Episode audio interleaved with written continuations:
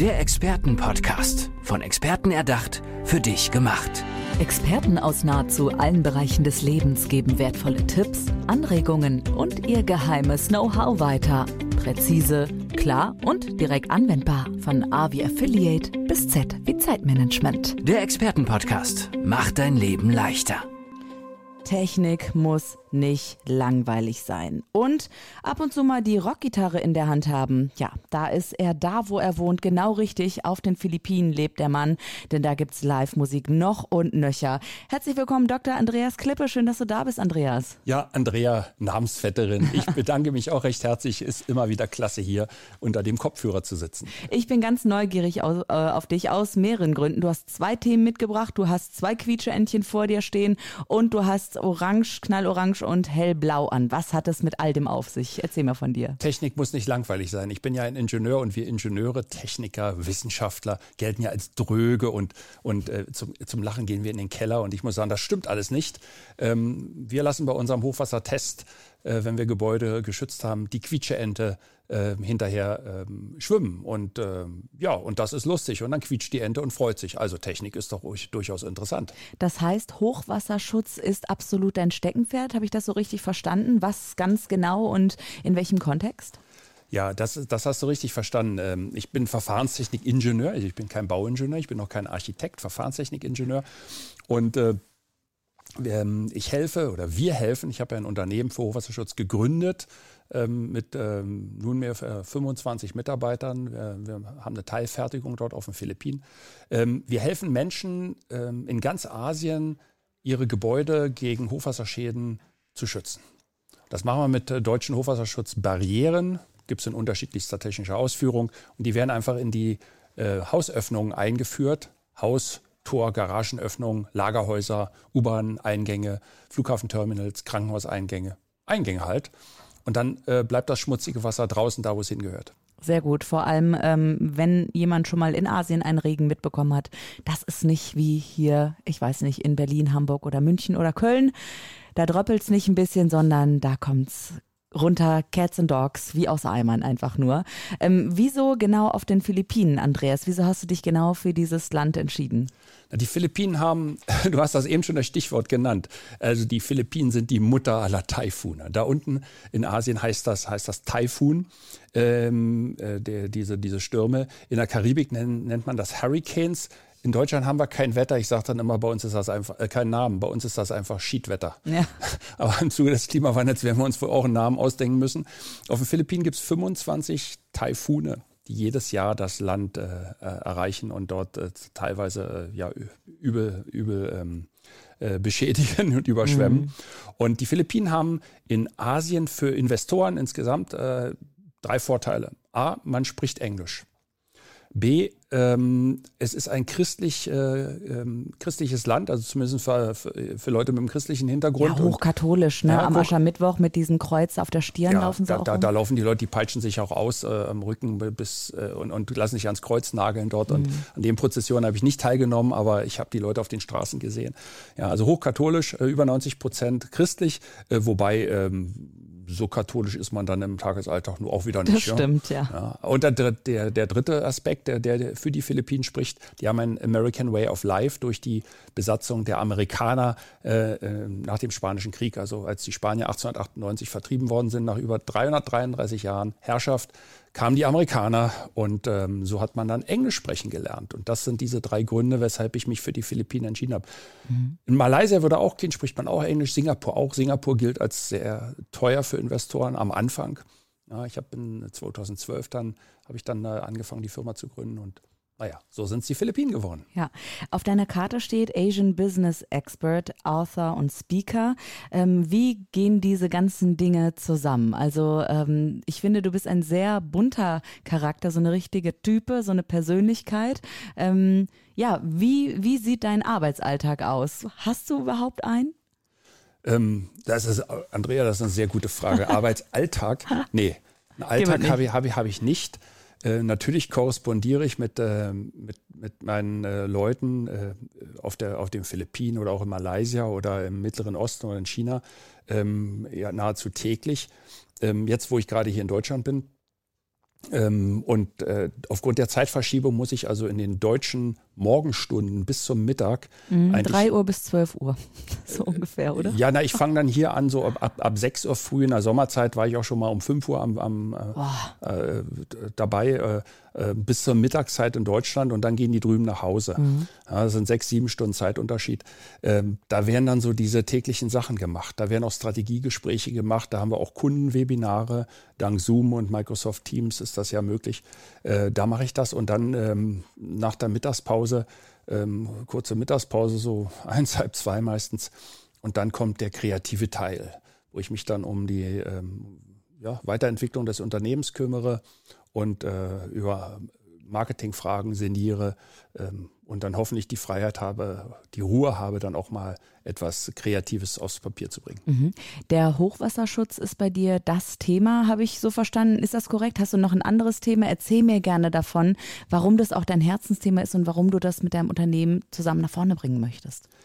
Ja, äh, bin, bin, ich sehr dankbar über die Frage, Andrea. Ähm, ich, ich, das gab ein einschneidendes Erlebnis und äh, das war 2012 und ich war sehr dankbar, dass der damalige Vizekanzler der äh, Bundesrepublik, äh, Bundesrepublik Deutschland, äh, Dr. Philipp Rösler, Wirtschaftsminister und Vizekanzler unter Angela Merkel, hat mich in seine Wirtschafts- und Politikdelegation mitgenommen. Also ich war dann Teil der Wirtschaftsdelegation natürlich.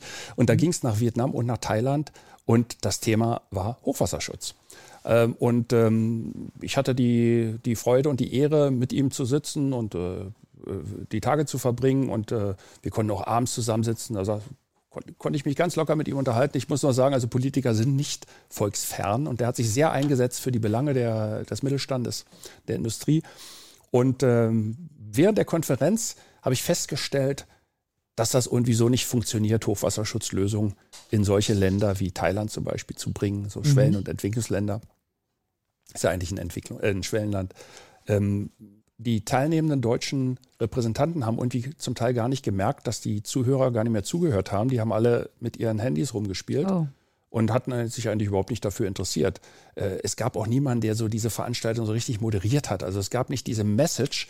Ähm, da sind vielleicht, kommen wir nachher noch drauf, äh, Japaner, Koreaner, Chinesen viel besser aufgestellt, was Wirtschaftsentwicklung angeht. Da habe ich gemerkt, du musst in Asien sein und für Asien Aha. produzieren. Mhm. Und habe gesagt, mhm. das geht nur aus Asien. Und da musst du nah bei den Leuten sein, nah am Markt sein, um den Puls aufzunehmen. Mhm. Das war die Entscheidung, dort äh, eine Fertigung aufzubauen. Übrigens mit komplettem Marketing. Mhm. Und wo standet ihr damals, 2012 oder 2014, alles losging? Und wo steht ihr jetzt und wo wollt ihr auch hin?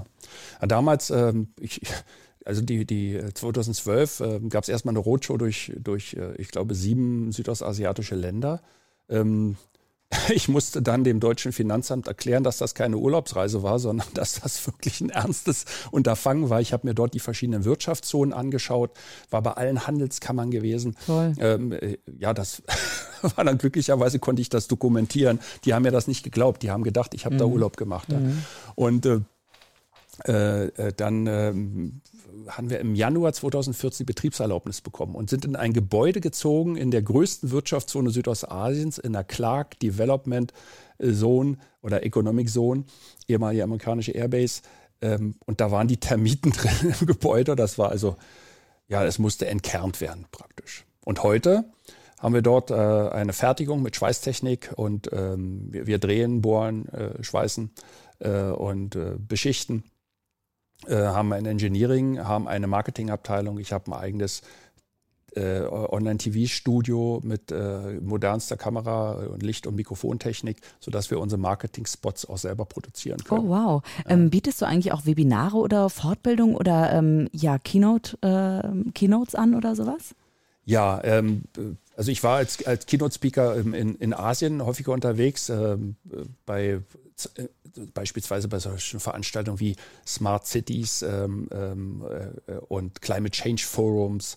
Ähm, ich war, durfte auch mal als Chairman bei einer zweitägigen Veranstaltung wirken. Da bin ich aus Hongkong angesprochen worden und die suchten für eine Hochwasserschutzveranstaltung ähm, jemand, der das macht. Also ich bin mir nach wie vor nicht sicher, ob die mich wegen meiner Expertise angefragt haben oder weil sie jemanden gesucht haben. Aber mhm. mir hat das sehr viel Freude gemacht, weil ich die ganzen hochrangigen Redner alle ankündigen durfte, mhm. ähm, von Regierungsvertretern bis zu herausragendsten äh, Architekten, dem, dem Planer von Dubai aus dem Ende der 70er, ein Freund wow. von mir, äh, dessen Vita durfte ich verlesen und ihn ankündigen. Und äh, das Klasse, also klasse. du hast Geschichten hier äh, mitgebracht. Ich könnte Stunden dir noch zuhören. Wer das auch machen möchte, kann das gerne machen in dem eigenen Podcast von Dr. Andreas Klippe.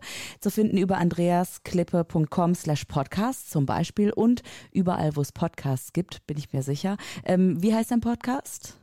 Ähm, technischer Vertrieb, äh, Sichtbarkeit, ähm, Storytelling und äh, Kunden, automatische Kundengenerierung äh, das kann sich kein Mensch merken, deswegen technischer Vertrieb. Ganz okay, einfach. Super. Und äh, für wen ist der Podcast was? Also wer, wer kann zu dir kommen? Wer kann sich Tipps und Anekdoten aus Asien abgreifen und auch natürlich viel sicherlich zu den Themen Klima rund um Hochwasserschutz bei dir lernen? Ja, es geht um erster Linie, will ich natürlich andere animieren, die auch technische Produkte haben. Äh, da geht es also im Podcast weniger um den Hochwasserschutz. Da werde ich noch einen zweiten Podcast demnächst aufsetzen.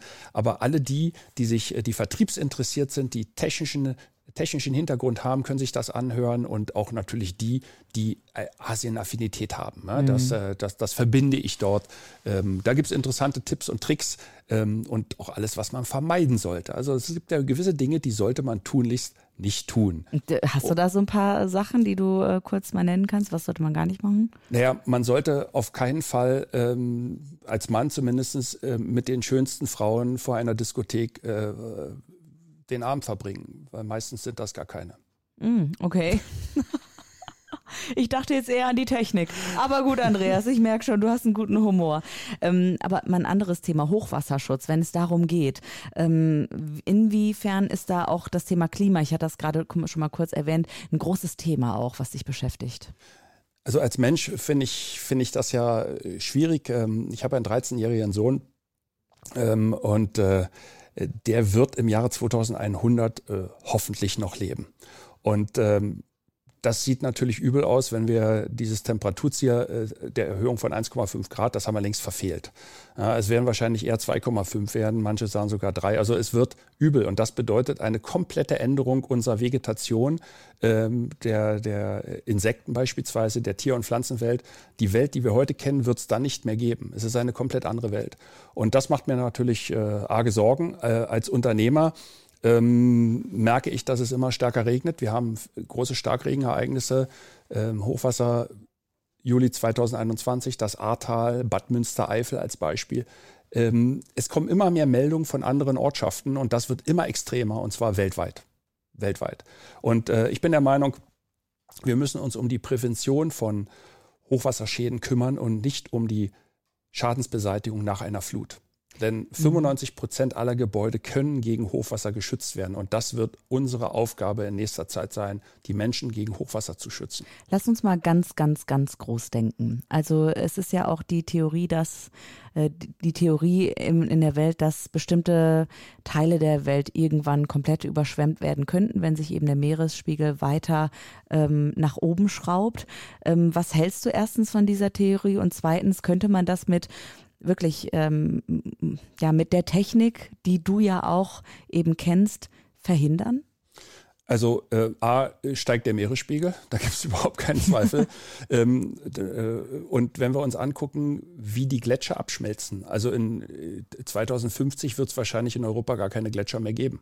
Also jeder, der noch Skifahren möchte, der, ich bin, war begeisterter Skifahrer, der sollte das jetzt tun. Äh, es ist auch irgendwann die Frage, ob man dann noch Kunstschnee mit sehr großem Aufwand mhm. produzieren wird. In Winterberg wurden letztens noch 10 Millionen oder so rein investiert, wenn das mal reicht mit den, zwei, äh, mit den 10 ja. Millionen. Damit man das überhaupt noch kann, wo ich mir denke, ja, Dankeschön für die Umwelt, ist vielleicht nicht so geil. Wir schweifen ab, bitte, ich wollte dich nicht, äh, wollte dich äh, nicht. Ja, aber genau in diese Richtung geht das. Also ja. es wird sich alles ändern und die Gletscher werden abschmelzen. Wenn, wenn Grönland abgeschmolzen sein sollte, und ich glaube ein Drittel wird da auch abschmelzen bis 2100, ähm, dann existiert die Nordseeküste nicht mehr. Das ist alles Land unter. Also da, da helfen auch keine Deiche mehr vor, vor Holland.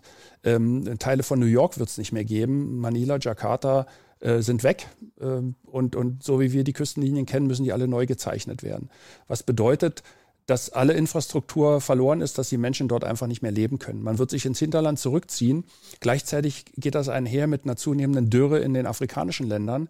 Die Temperaturen im Mittleren Osten gehen bedrohlich nah an die 50 Grad und die sind eigentlich schon nicht mehr auszuhalten für Menschen. Also das Höchste, was ich erlebt habe, waren, glaube ich, 45 Grad und da läuft einem der Körpersaft förmlich aus den Poren. Ja, da ja. kippt man auch mal um, einfach so. Das geht also, sehr schnell. Und wir ja. sind ja nicht gewöhnt und unser ja. Tempo, wir beklagen uns als Westeuropäer immer manchmal über die Langsamkeit äh, der, der Menschen aus den südlichen Ländern. Das ist einfach aus der Not geboren, weil bei den Temperaturen kann man nicht schneller arbeiten. Und das ist dann irgendwann in den Genen.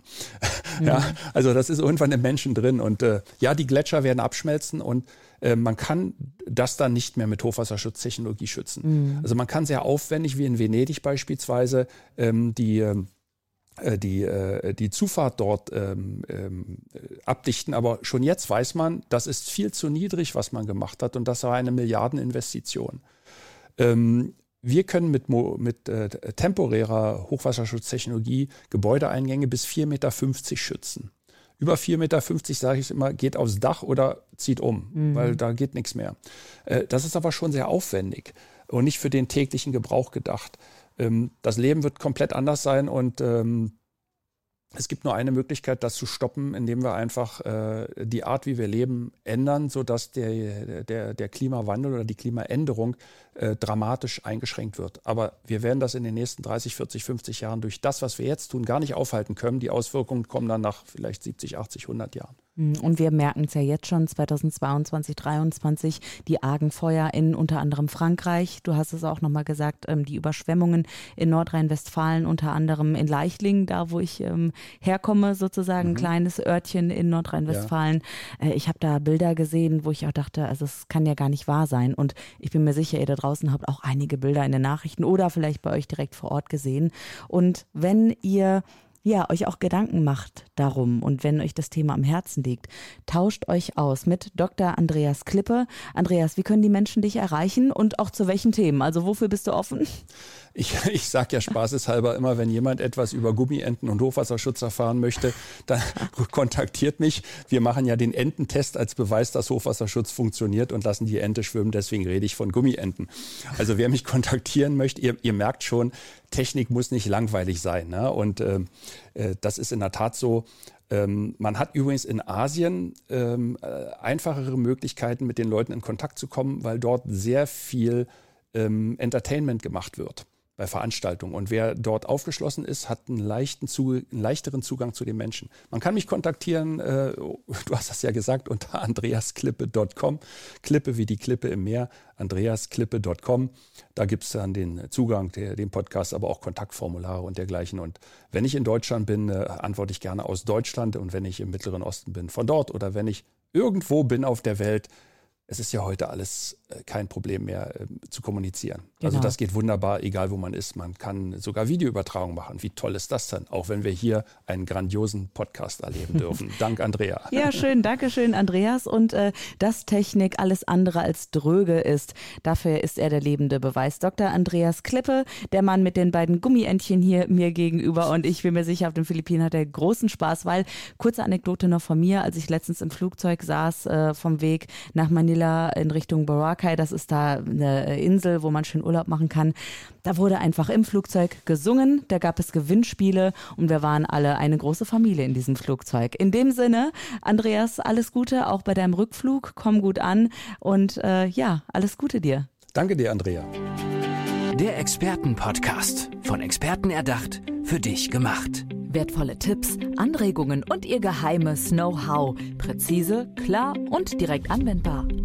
Der Expertenpodcast macht dein Leben leichter.